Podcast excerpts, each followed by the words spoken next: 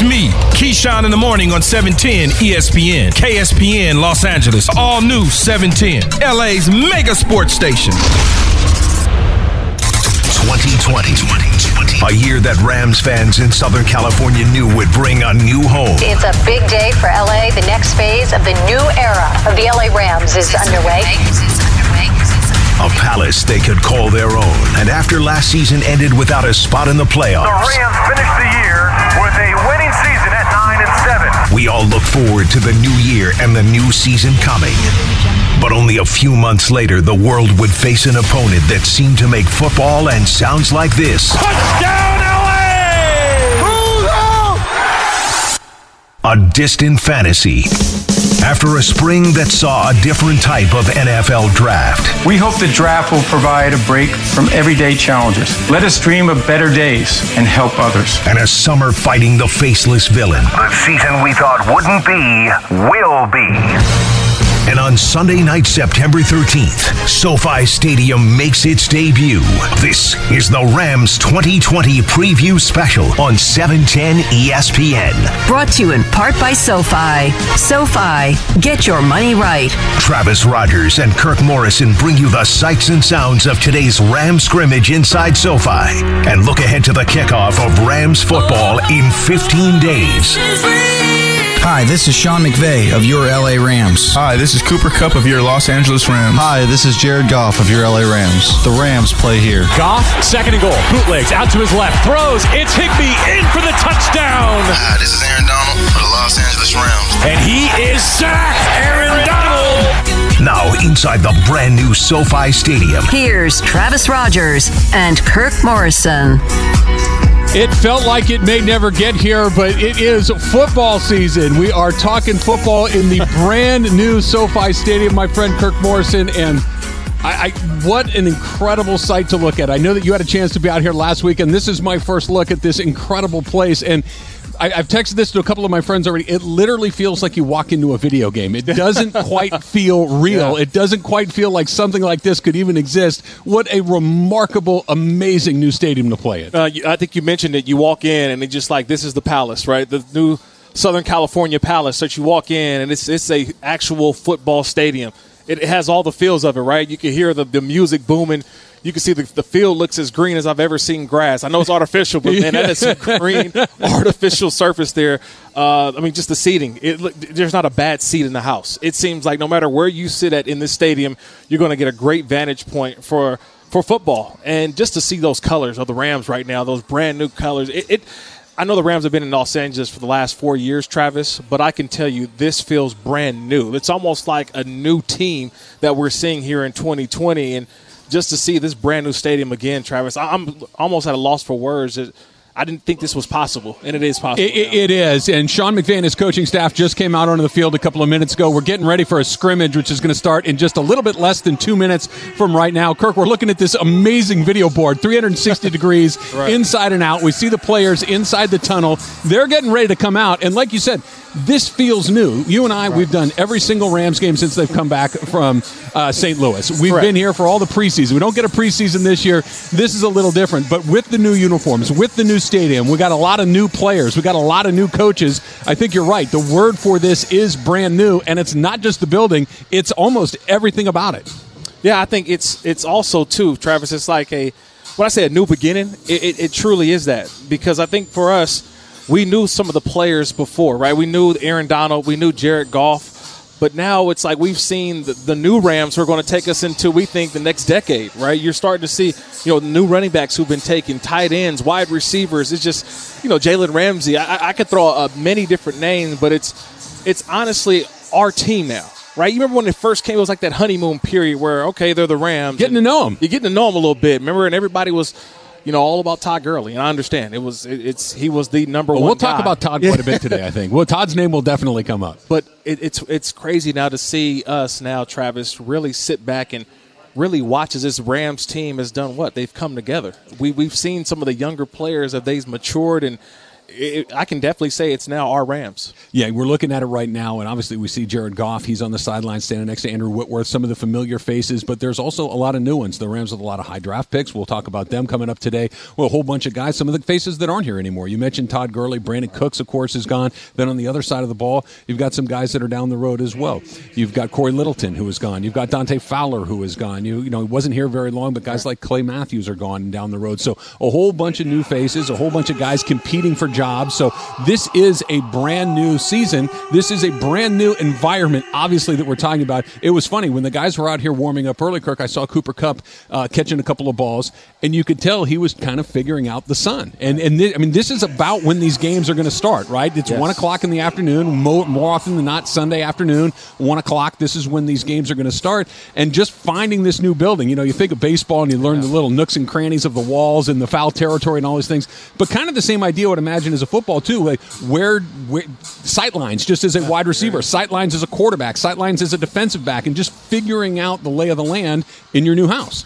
I think you mentioned it. Sightlines. That that's the word. It's a perfect word that you use in order to um, to really understand what a lot of guys are going to go through early on when they try to get acclimated to the stadium. You mentioned wide receivers. The way that the ball is going to look, it's a lot different than when you were at the LA Coliseum. Same thing with the kicker situation. And I know it's something that we're going to get into as well. With no Greg Zuerlein, he follows the old or former special teams coach John Bones Fassel to the uh, Dallas Cowboys. And so the Rams are going to have pretty much a, still a kicking audition, but those kickers, they have to figure out what those sight lines are going to be for them, right, Travis?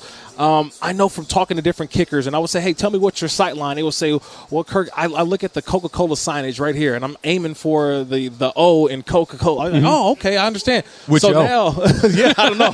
It depends, right? You want to make sure you kick them straight, Travis. Seriously, but it, it'd be interesting to see that we have. I, I'm looking straight ahead, and I see this big, giant SoFi Stadium. It's right Mhm. above the second tier of seats, and you would think, are the kickers aiming for the middle where it says SoFi Stadium? It's those types of sight lines that I, I think you want to get that done today, right? You want to understand, hey, how is this going to be? Because this is the last time that they will be here until September 13th when you kick it off for real against the Dallas Cowboys. Yeah, that's coming up in 15 days. It, and it feels weird to even say it, Kirk, because typically you and I would have done a couple of shows out at Irvine Training Camp. Typically, you and I would be getting ready right now for the final preseason game of, of, of the, the exhibition season. And then all of a sudden we're into it, and you've kind of got to know all these guys.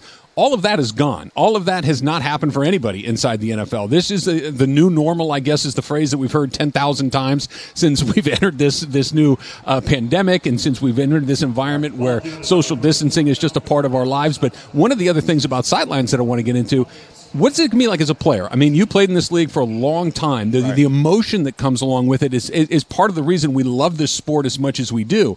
That the, the, the energy of 90,000 people, the energy that the players draw from 100,000, 90,000 people jumping on their feet and giving it. What is it going to be like for these guys to have, n- one, not have any fans in the stands to start with, and two, not even had the opportunity of a preseason to get used to playing in front of no fans? I think to, to answer the preseason first, I think that every guy down there on the field right now that's taking place in uh, just uh, in this scrimmage right now, Travis, they can tell you uh, they went through the college ranks. There was no preseason games. It was just how we're watching right now. It was a scrimmage, and once the scrimmage was over, you got ready for week one in the college football season. Now, some schools would definitely schedule an opponent. Usually, Yeah, they'll get de facto preseason, right? Yeah, they, they would schedule probably a, a, a an opponent that was probably a less than for sure, right? Maybe a, a lower level opponent. Montana's, the your- Montanas of the universe. Well, hey, Montana plays good football. I'm just it's not Alabama. Right, but but you always would see that, right? I think you know people at home would see USC take on like a Fresno State or Nevada to kind of start the season. Where look, you, felt that you know we've got more talent. That in the end the, at the end of the day, we could find a way to win our first game and kind of get the bugs out early on.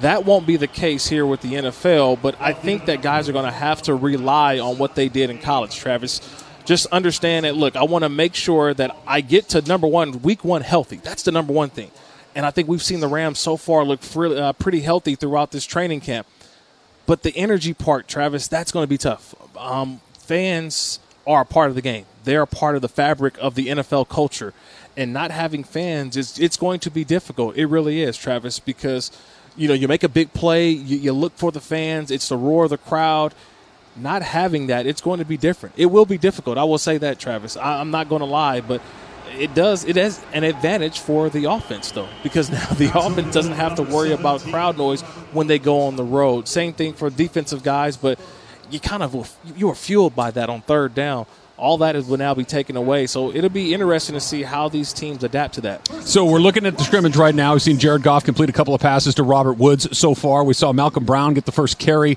Um, no hitting, obviously, like no. you mentioned. You want to make sure that everybody stays nice and healthy for that first game. But let's go back to the to what you were talking about before in the emotion does the offense have an advantage over the defense? You mentioned the noise, but just, I mean, football's about emotion. Football's about playing hard. Football's about a lot of different things, but an emo- uh, emotion is a big part of that and just getting that pop, that adrenaline that comes along with the opening kickoff and everything. And just when it's like this, I mean, how many, I don't know how many people are in the building right now, maybe a thousand total in a place that holds, you know, upwards of a hundred thousand. So it, it, it's just a very different environment. And you can, I'm, I'm, we're a ways away from the field here, but it almost feels like you could eavesdrop on the huddle. It's yeah. just a really different environment. Yeah, it's, it's very quiet. And I want to see how does that happen um, when the actual regular season starts. Especially one of the big things of just sports in general is Uncle Mo, which is momentum, mm-hmm. and you can feel it. And you know when your team is actually in it, they're coming back. There's a sense that the fans understand it. And I've always said this, and no offense to the NBA, no offense to the NHL, Major League Baseball, but the NFL fan is the smartest fan there is because it's it's something to the NFL fan that they understand when it's time to cheer, when it's third down, when it's not time to cheer, when it's time to be quiet that's what I always felt, and not having that aspect of the game is just going to be difficult for teams to have to deal with. Yeah, it's a, it's a new environment. It's the same thing that everybody's going to have to deal with along the line. Kirk and I are here at the just unbelievable brand new SoFi Stadium. SoFi, get your money right. We're going to come back. We're going to talk about everything there is to talk about, Kirk. We're going to fit every preseason game. We're going to fit every Rams training camp into today's show, and we're going to start about that opening game that you mentioned against the Dallas Cowboys coming up 15 days from right now. That's coming up next. Kirk and I will be right back. The Rams 2020 preview special. Rams football is back. Getting you pumped for the kickoff of the 2020 season. Sunday night, September 13th, in prime time against the Dallas Cowboys. And it'll go down inside the new palace in Inglewood, SoFi Stadium. The Rams 2020 preview special. Brought to you in part by SoFi. SoFi, get your money right. Back inside the brand new SoFi Stadium, it's Travis Rodgers and Kirk Morrison. All right, the Rams going through a scrimmage here on a Saturday afternoon at SoFi Stadium. Kirk, we saw Jared Goff just a minute ago throw a touchdown pass to Robert Woods. We've seen the parade of Rams kickers go out there, and yeah. this is one of the positions that is wide open. We're trying to figure out exactly who that's going to be uh, 15 days from now when they take on the Dallas Cowboys. Before we get to that Cowboy game that's coming up, we'll talk about the schedule today as well because the beginning part of that schedule is no joke. Yeah. They get, I mean, they get the Cowboys on Sunday Night Football to start the whole thing. That's two weeks from tomorrow. Right. Then they go to the East Coast two weeks in a row. They go play the Philadelphia Eagles, a presumptive playoff team. You go play the Buffalo Bills, who were a playoff team a year ago. Maybe they might might, might win the division for the first time in forever. Right. Now that Tom Brady is down the road, we'll see about that. right. So back to back road games in the East Coast. Then they come home to take on the Giants, and then they got two more road games on the back end of that against Washington and San Francisco. So a really tricky schedule right out of the gates. Let's start with this though. Watching the scrimmage right here, and obviously no tackling, no hitting. Right you mentioned college football. You mentioned that these guys have all played college football and they've gone through the routine of not having exhibition seasons. But what about not tackling to the ground either at all or very, very little? You were a defensive player. Yeah. What's that going to be like when all of a sudden, come Sunday night, two weeks from now, all of a sudden you got to get Ezekiel Elliott on the ground? You haven't tackled anybody in a year. I think the veterans they understand it. Like you know when to turn it on and turn it off. I think the younger guys, right? You're talking about your first, second, third year players, those are the ones that I think are going to have a difficulty because the one thing I can tell you when I came in as a rookie, you didn't know how big a guy was until the actual game started, right? And then all of a sudden you're like, whoa. Like Damn. for me, that first guy was, uh, you know, game one was Corey Dillon, right? And I was like, you can watch him, like, yeah, you can watch him on television. You're like, oh, he's all right. Then yeah. all of a sudden you look and all of a sudden you're like squaring or squaring him up. You're like, this dude is actually pretty darn big. He's about 230 pounds. But at the end of the day, your emotion, your adrenaline takes over, and tackling is what getting a guy to the ground, and it's And I've always been taught this, Travis. Tackling is want to. Mm-hmm. It's all about want to. Like when you want to go tackle somebody, you, you mean it. You want to go down and get them down to the ground.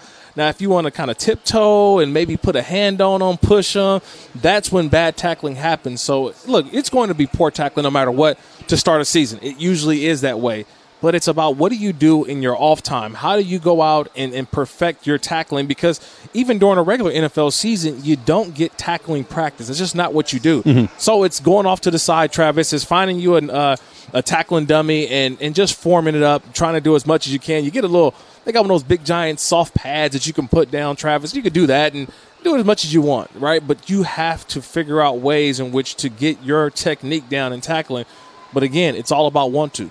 Yeah, it, it's it's got to be a totally different dynamic when all of a sudden because it's want to on the other side too. He doesn't want to get taken to Right. the ground. He, he wants to keep it going. So that's a whole other thing. What, what do you think is going to be the biggest challenge because this is unusual? Because, you know, some guys obviously are going to be rookies, and this is Right. more familiar to them having no preseason games. But for veteran players, for guys that have been through this a bunch of times and do have you know, and the, the Rams are kind of in a, not an entirely unique situation, but a little bit so. We've seen how Sean McVay has handled the preseason the last couple of years, where guys like Jared Goff don't play during the preseason or they play very, very sparingly. What's the biggest challenge for not just the players, but the coaching staff as all, not having an opportunity to see your guys against other guys, whether it's in an exhibition season, whether it's one of those joint practices? I know you and I have spent a lot of time talking about how valuable those are to get to Yeah. see your guys against their guys. I think offensively is not as much um, because the Rams have this is their fourth year under Sean McVay, and you think about the starters, the returning starters that they have. Obviously, the quarterback Jared Goff, Tyler Higbee, tight end. Look, uh, Andrew Whitworth has been here the entire time with with, uh, with Coach Sean McVay.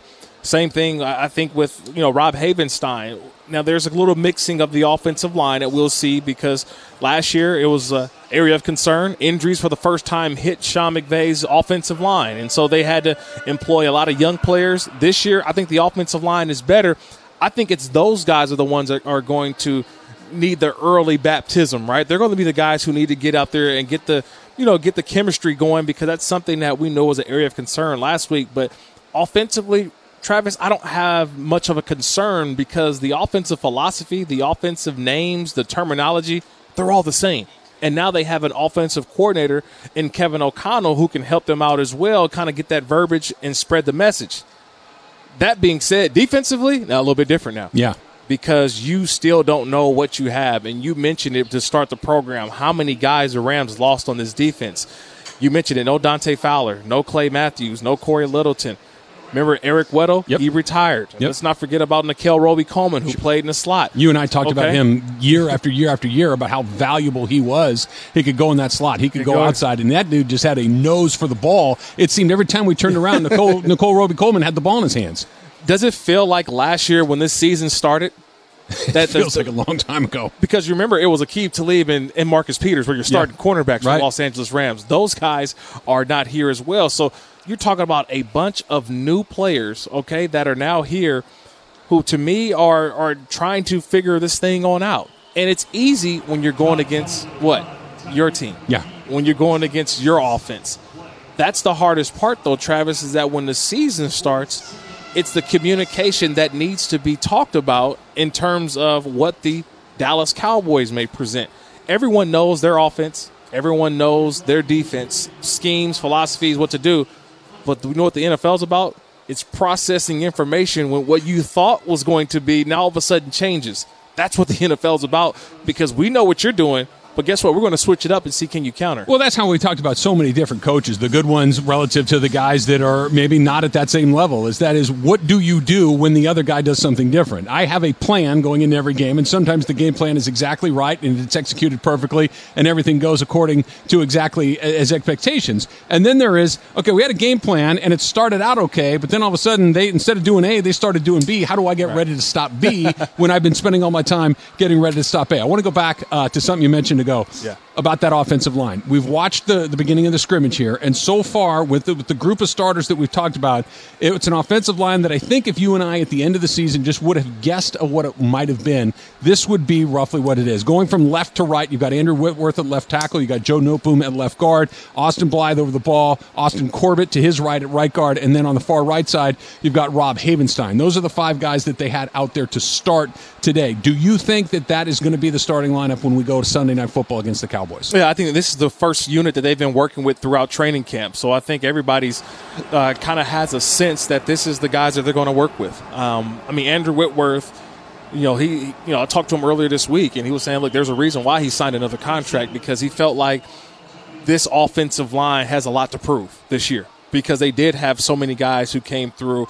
And he, being the elder statesman, he wants to make sure that whenever he decides to walk away from the game, that he leaves this Rams offensive line intact because they've got a lot of young talent. That Coach McVay said, look, last year you hated that they had to play, but at the same time, it was a blessing that they had to play because they got a ton of experience to where now you don't feel uncomfortable about putting them in the game if needed. Now you have more depth, but also you can put in some of those bigger, heavier sets now. Mm-hmm. The Rams never really had that, right? It was always 11 personnel, which Yep. is three wide receivers, one tight end. But guess what now, Travis? If you have these offensive linemen that you trust to go into a game, you may see some heavy personnel. You may see this team start to get some some some toughness and big boyness We saw at the end down of the season yeah, last the year. line. They started playing double tight end sets. Correct. We saw Evans and Edwards play really well towards the end of last season, and you got to wonder how long that if because let's go all the way back to the beginning of last season. The Rams' offensive line, to put it bluntly, was not very good. They Right. really struggled up front, and it took them a few games, and it really wasn't coming. Then all of a sudden there were injuries. You started to lose guys. Evans and Edwards come in, and I remember you and I sitting there looking at it and saying. Okay, get ready. And, you know, at the beginning, not great, but after a couple of weeks, it really solidified. In the last half of that season, the Rams' offensive line was pretty good, and yet we're back to the way it started a year ago. they led the league in terms of sacks given up. They only gave up 22 sacks. And we're talking about, wow, this offensive line was poor last year. Mhm. Yes, it was different. Now, there were some turnovers from the quarterback who I now, I believe, that won't hold on to the ball as little bit as, Oh, we'll as get long to as that they did last year. um, but I think what they learned last year as an offensive group, for me, I think is now that they have trust. They have trust with Sean McVay. That, that they can now make some calls and look, Travis. When they get inside the five yard line, I, there is no getting to this eleven personnel. Let's get Mhm. cute. I think no. Let's get some big boy pads on and let's try to run the football. You know, down the opposing team's throat. Let's let's do that now. Let's get tougher because I think when you look at San Francisco, that's what they want to do. You look at Seattle, that's what they want to do. They want to big boy you. Same thing, I think that Arizona, they're going to try to do that as well because you have to have some type of physicality about you. And I think that's what the offensive line gives them now because there's not a lot of unproven guys. It's guys who have played and will play. All right, we'll go to the other side of the ball. The defensive line, nobody better to have to talk about that than D'Marco Farr, who will join us next on the Rams 2020 preview special on E 710 ESPN. Well, Sean McVay still sounds like Sean McVay. I think he's going to be sounding like that for as long as he is around for sure. SoFi Stadium, I'm looking at. and then Here's one of the things, guys, that you're sitting here and there's a roof, but it feels like you're sitting outside. It's just this unbelievable combination of perfect weather and a roof, and yet it feels like we're sitting outside. D'Marco Farr joining Kirk and myself here at SoFi Stadium as well. SoFi, get your money right. And D'Marco, you've been in here a few times. This is my first time since it's been done. Your initial impressions of this unbelievable facility. Oh, gorgeous! I mean, I, we we've gone overboard, and it's all deserved about this stadium and how cool it is. The video boards, the ribbon that goes around, the way it looks. I think I described it like as an Air Jordan shoe. It's beautiful but functional at the same time. I mean, you can spend all day looking at it, and you can play in it the same way. Um, doesn't it give you kind of a Manhattan Beach feel, beach house feel? Sorta, you know. Well, it's airy, Indoor and there's a and breeze, the ocean, and Yeah. there's a roof. It's, it's yeah. I'd, well, I'd like to live here. Yeah, I don't know if I there's mean, yeah. apartments anywhere in here that I might be able to get my But hands just- on, but I'm all about it. Absolutely gorgeous. A, a lot of pressure for the guys on the field. Yeah. You know, you, I mean, you got to fill this place week in and week out, and, and you got to make these people excited. You got to make them more excited about you and what's happening on the field than everything else going on around you. And that's, believe me, in this Not building, easy. that's going to be tough. Yeah. I've always said this though, D'Marco. uh, When you have a new stadium, what does it always do for the opponents? Oh, Super Bowl. they they get excited too. They they, they want to come in and, and rain on your parade at the new party. I know. Yeah. I remember in 2009 we got to um, actually no 2010 when I was with the Jacksonville Jaguars. We got a chance to go to AT and T when it was first built. Oh And yeah. When you walked in, you were like, "Oh my god, the video board, just everything," and you know the, the suites at the ground level. It was like, "Wow, how beautiful!" But it was like, "No, let's go in here and let's go. T- let's go make sure we, we we come out victorious." Uh, I had some more choice words I would say, but I can't do it because this is a you. Disney company. But man, I'm telling Disney you, Radio. We used we to about to take over this house. We That's used to do it in, in high school when we play our rival. We'd beat them and we'd show up at their parties. Right. We did it in college. We we'd find out where Washington State, where all their players were, and we go hang out at their places. Cornfield. You know? Yeah. Exactly. but I mean, look, it's the same deal. I mean, Yes. you, you're going to want to ruin the party for everyone else, but I mean, Right. you have to expect that. But I don't think this is going to be the Dallas Cowboys when when Wade was in charge then. You know, I think Minnesota and Zim they handled it great. They now it wasn't as opulent as this, but I mean they handled that opening very well, and they kicked some butt some butt in that stadium. So I think Sean McVay and getting these guys in here early so they can kind of take it all in and, and, and make it be how do you say that? Uh, not blasé, but just you're Matter not of really fact. wor- matter of fact. It's it's it's a football field. It's 100 by 53, and you got to go win that battle. Uh, so as long as you're taking care of that business, it doesn't matter what the opponent is. It's the same thing week in and week out anyway. So D'Marco Farr is joining us here. We're getting we're watching the Rams scrimmage just 15 days until the, until the start of the season. Man. Kirk and I were talking about this earlier, D'Marco. No way. No preseason, no hitting, and no fans in the stands to start the season at least. And Yeah. what do you think is going to be the hardest part about that? Because there are so many things that are different. But just watching this right now in this beautiful new stadium. There's nobody watching this. Typically, we'd be doing a preseason game right now. Typically, there'd Yeah. be uh, real football on the field and guys getting ready for it. Where do you find the energy? Where do you find that little eh, to Well, I get going mean, when it- there's nobody in the house? I, you, you still have your opponent right now. It's like a scrimmage situation. It is a scrimmage, so you're competing with your own guys. So it's down there. I mean, th- there's a part of you that's dependent upon the energy of the crowd. But I mean, you are a pro. You're a football player. You've done this before. You've been through spring when there's nobody in the stands and you got to compete. So you got to bring your A game. But you know, it's. I, I was thinking. I was talking with JB and Maurice earlier, and. I, I get nervous because there's no way you can be ready to play full go with a camp like this, right? But then the one thing that gives me pause is everybody's going through it. So no one's really going to be ready to play. You know, really, really honed in on their football, their contact, and everything, and tackling to the ground. It's not. It's going to be a shock for a lot of people week one. So, um, but the one thing that does give me pause or settles me down is the Dallas Cowboys and all of your opponents are going through the exact same thing you are right now. Trying to get ready for live go football when you've been in pads, what, five days? you know? And that's controlled. You know what I mean? Yeah. Yeah. I mean, some of these guys really haven't tackled to the ground yet. And in September, it's going to be go, go get them. And it's for real. Well, we know tackle's about one two. I was telling Travis Yeah. earlier. Tackle if you want to tackle, you can go out there and tackle. It doesn't matter. You it- it's like riding a bike. You just oh, that's what that feels like again. Okay, you go out there, you just go out and do it. But that being said, though, uh, Michael Brockers returns to this team. We thought he was gone. He goes to yeah. the Baltimore Ravens, and then you know the deal didn't go through. He returns back to Los Angeles.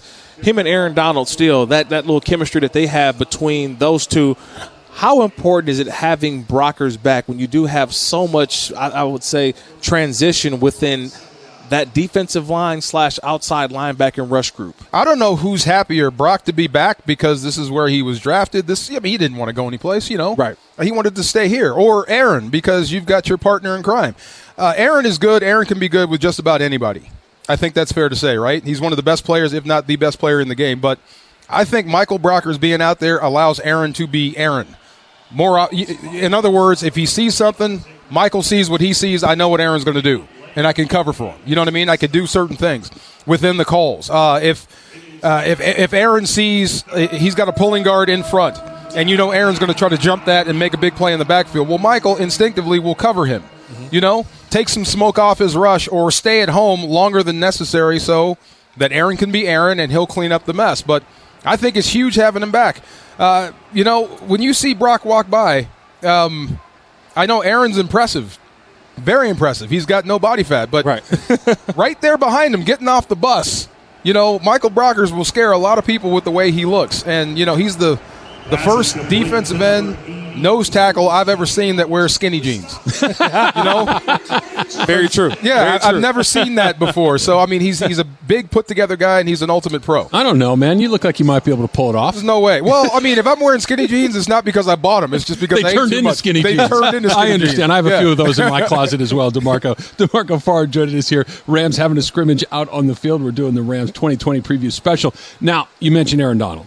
You and I were doing a, a show a couple of weeks ago. And we were talking about Aaron Donald, and that commercial from the NFL Network comes on, and he's doing those crunches with the medicine balls on his feet, and it just makes me want to curl up the ball and die.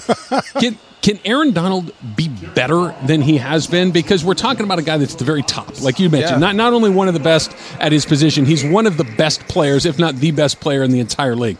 When you're that guy, how do you get better than that? He's improving mentally, and everybody goes through this. Kirk, I'm sure you went through this. You went through this in baseball when the game slows down for you. Yeah. I mean, he's physically better than everyone else. We've seen that. And now you can't fool him. You couldn't fool him before, but now he's more dialed in mentally than ever before. How they're trying to block him, what the schemes are. And he can instantly tell you, like when Peyton Manning used to argue with Jeff Saturday on the bench about protections. He can argue the same thing about protections against him on the bench. This is what they're doing. This is how they're beating me. This is what we should do to beat it. This should free me up. So he's getting that NFL knowledge. And like you said, as a specimen, as a talent, he's already great. So yeah, he can take it up another notch. The only thing he hasn't done yet that would truly impress me is score. that's that's it. You know, I mean, but everything else, I mean, playing the the run schemes. Uh, when you single them up, and this is a D line thing. If I'm singled up, I must win. Well, he does that. Uh, when he's doubled, be active. He still beats double teams. So just about everything you ask a tackle to do, he's doing that and then more. And then you add the linebacker safeties mentality to the analysis of what the offense is doing to that. I mean, yeah, he can get better. The the numbers will get better. Yeah, I don't want to bury the lead that the Rams do have a brand new defensive coordinator in Brandon Staley, who has coached under Vic Fangio over the last couple of years when they were in Chicago and in Denver. Um, he was the outside linebackers coach, so this is his first time calling plays at the National Football League level. I know he did it in college, but D'Marco, um, how do you think he utilizes this Rams unit? Because you mentioned we know about Aaron, we know about Michael Brockers, but he's got some other guys on that second level of defense, right? Some linebackers who didn't play much while they were here over the last Yeah. couple of years, and in a secondary uh, that they don't have an Eric Weddle, they don't have Nickell Robey-Coleman, they don't have the Marcus Peters and the Keith Lee of last year. So when you come in as Brandon Staley as the new defensive coordinator, how do you put together a defensive plan around these around this unit? Well, I mean, there were what four guys that ran a three-four uh, that were kind of similar: Ray Horton, Minuski, Fangio, and there was one other guy. Uh, and it just it, it just reminds me Vic Fangio the way he called his defenses depending on what he had. And go back to Arizona with Ray Horton. Yes. when they had a middle linebacker that almost led the league in sacks. Daryl Washington. Washington, yes. So, I mean, depending on what you have, if you've got some stay at home linebackers that can play the run, then you let them sit there and play the run. If you've got some light in the pants guys or guys that are learning, then you program them and you send them more often than not. We are cross dogging. We're going to put the onus on the offense to stop us. We are moving. You know, so I think the difference between Wade Phillips and going to Staley is I think Wade played it kind of vanilla or base on first down and then got exotic on third down. Right. I think it might be the opposite here. You may get exotic on first down on the rundowns, try to hit some people for loss, and then when it's second and long, third and long, you don't do anything and let Aaron do his, his business. You know what I mean? And let the guys get around the outside. But I think you're going to have to tailor it to what you have. And this is going to be it's it's it's fun to talk about these problems because they're they're champagne problems. I know McVay says that a lot. But who are you going to tailor your call to in those key downs, those third and longs when you need to get off the field? Am I going to call it so Aaron can get home or am I going to call it to fit Jalen? You know what I mean? Mm-hmm. So, y- and that's that's a battle that goes on. I will I will throw this in there that he has had to work. I mean, the last couple of years he's worked with Khalil Mack, Yeah. in Chicago. Last year, Von Miller. I would Dial it up so they can get home yeah. on third down. I would dial it up for, for Aaron Donald. But if he had a guy like Jalen Ramsey who can cover for six, seven, eight, ten seconds against anybody, maybe I'll dial it up different. So it just depends on who you're playing. If you're playing Arizona and you got DeAndre Hopkins, it may be a mm. little bit different, but yeah, yeah I don't. But I would, I would in tend to go towards, to, I would tend to lean towards Aaron against just about anybody. You know what I mean? He could stay in the AFC on the other side. If he wanted to. I'm not real thrilled to see DeAndre Hopkins be a regular part of our NFC West life. Last one before we let you go, D'Marco. We Kirk and I were talking about this earlier. Dante Fowler is gone. Cory Littleton is gone. The Aqib Talib, Marcus Peters are gone. Eric Weddle is gone. Clay Matthews Jr. is gone. A whole bunch of guys from that defensive side of the ball. Who's going to be the most difficult player to replace? Littleton. Uh, to me, Cory Littleton, because uh, I think he was described as water. Uh, and they were talking about his special teams ability to get in there and block a punt. Kirk, you're a middle backer, right? Yes. Oh, yeah. How many punts have you blocked in your life? Uh, zero. Okay, so I mean, I've never seen a middle backer that had the ability to actually rush a punt and block it. So that tells you what type of athlete, and he's whip smart. You know, he could line things up to This me isn't at- a husky thing that you're going for. no, no, no. Just I mean, he's, ve- he's very quiet. You think he's an introvert, but he's very analytical. He's one of those guys that's dialed in, and plus he's got a lot of dog in him. So that's going to be tough to replace. I think John Johnson III was missed last year, so I think you'll get to see that leadership with him on the field this year. All right, D'Marco will be on the sidelines for all the games this season as well. It's good to see you for the first time in good a to see while. you, It's yes. good to be back out here with everybody all over again. When Kirk and I come back, we're going to go to the other side of the ball. We're going to talk a little offense and how much can we expect from Jared Goff here in this brand new building. That's all coming up on the Rams 2020 preview special on E 710 ESPN. So we're looking at the Rams in a red zone situation here, Kirk. We've Yeah. got Jared Goff. The ball is on what would that be? That's on the seven yard line right now. So little red zone offense for the Rams coming up on their scrimmage day today here. Um, what's it like in, in these scrimmages? Obviously, you're going against your own guys. It's not a game. That's a Right. little bit of a different format. We're not tackling. How much of an evaluation, if you're a coach, can you get looking at this? And how much, as a player, do you get, okay, I'm doing this pretty well, but I need to work on this when the intensity and just the formatics of it are so different? I think for the veterans, it's always a little bit easier because you're just kind of doing, um, you- you're making a, your, your checklist, right? You're just checking the boxes. So you go through your red zone, you go through your backed up, you're going to go through your in between the 30s. Um, you're going to go, you know, how are you going to do with the goal line coming up if this ball goes inside the five yard line?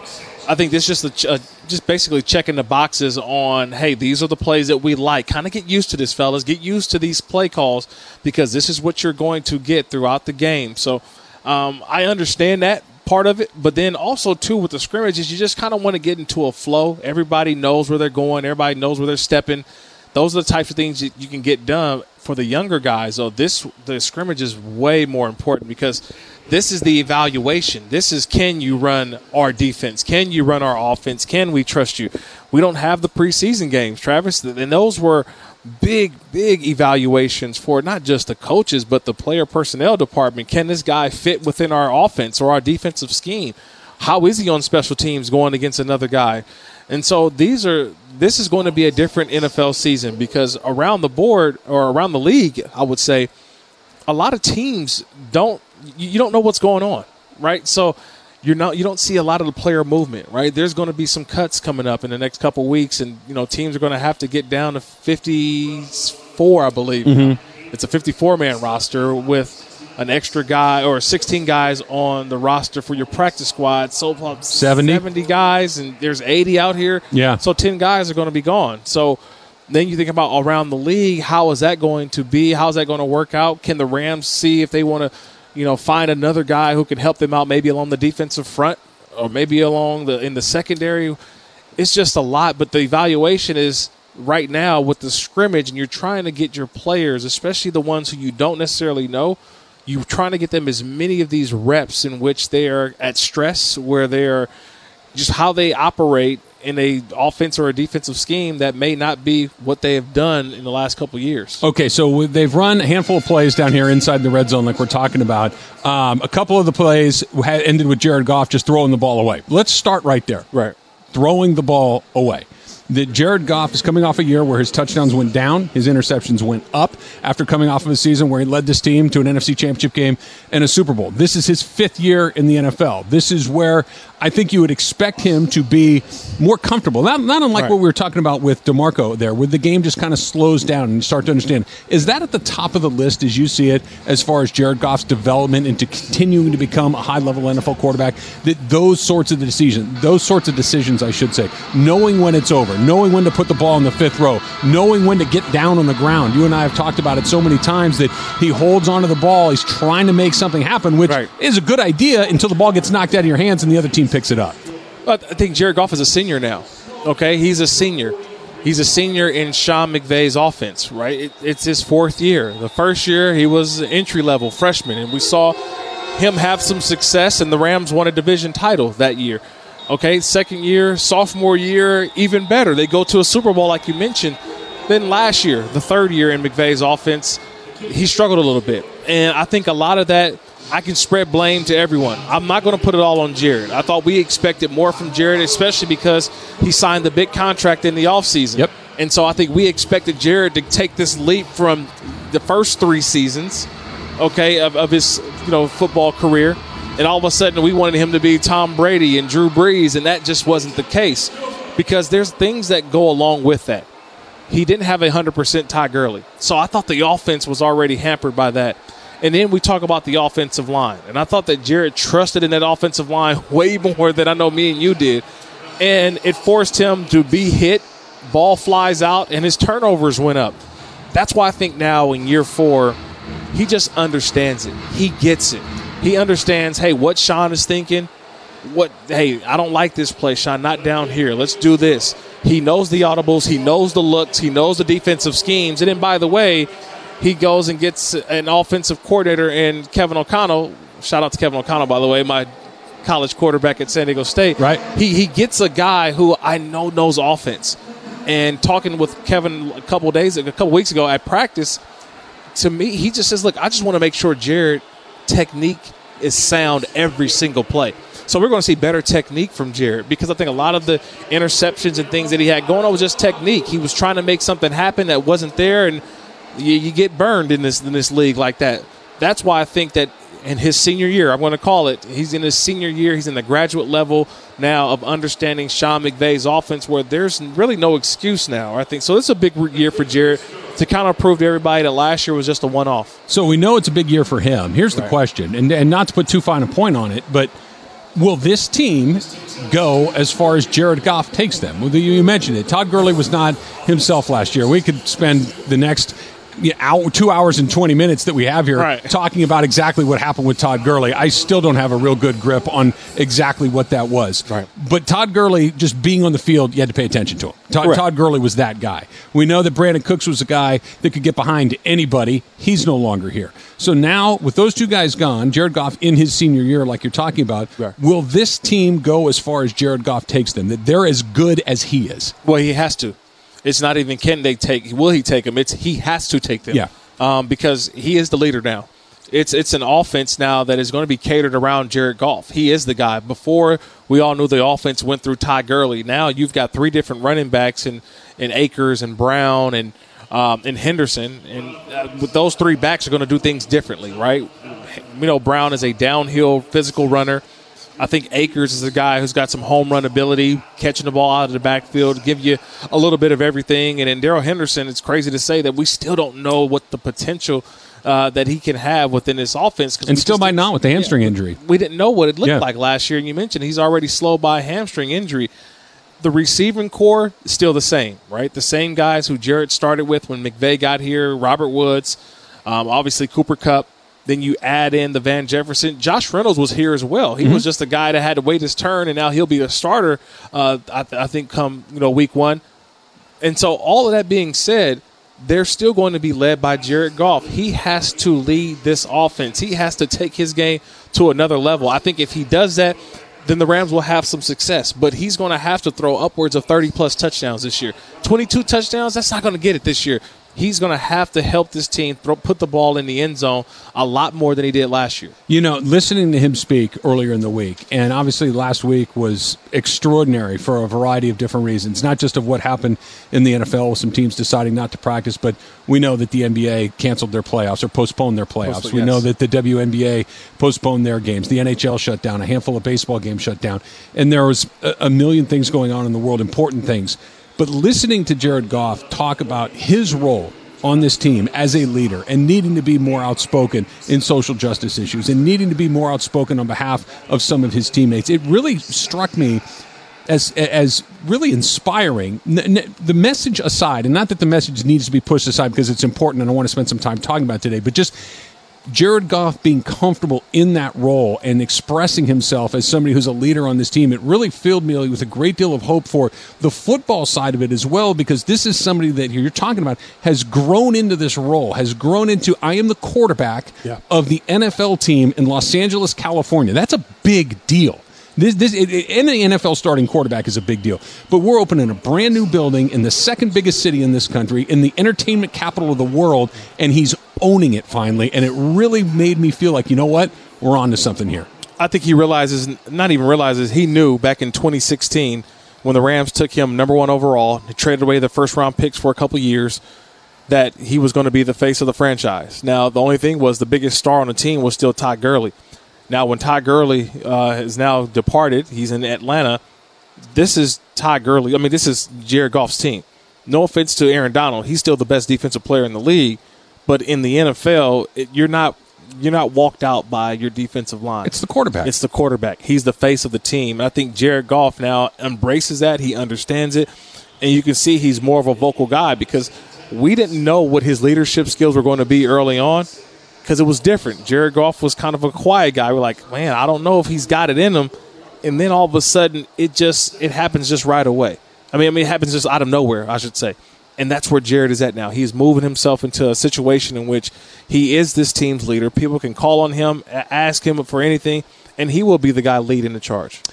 Well, we mentioned it there a little bit. Obviously, there is a lot more going on in the world right now than just the football games, the social justice movement that's taking part that has trickled its way into the NFL as well. Kirk, I want to get your thoughts on that. That's all coming up next on the Rams 2020 preview special on E 710 ESPN.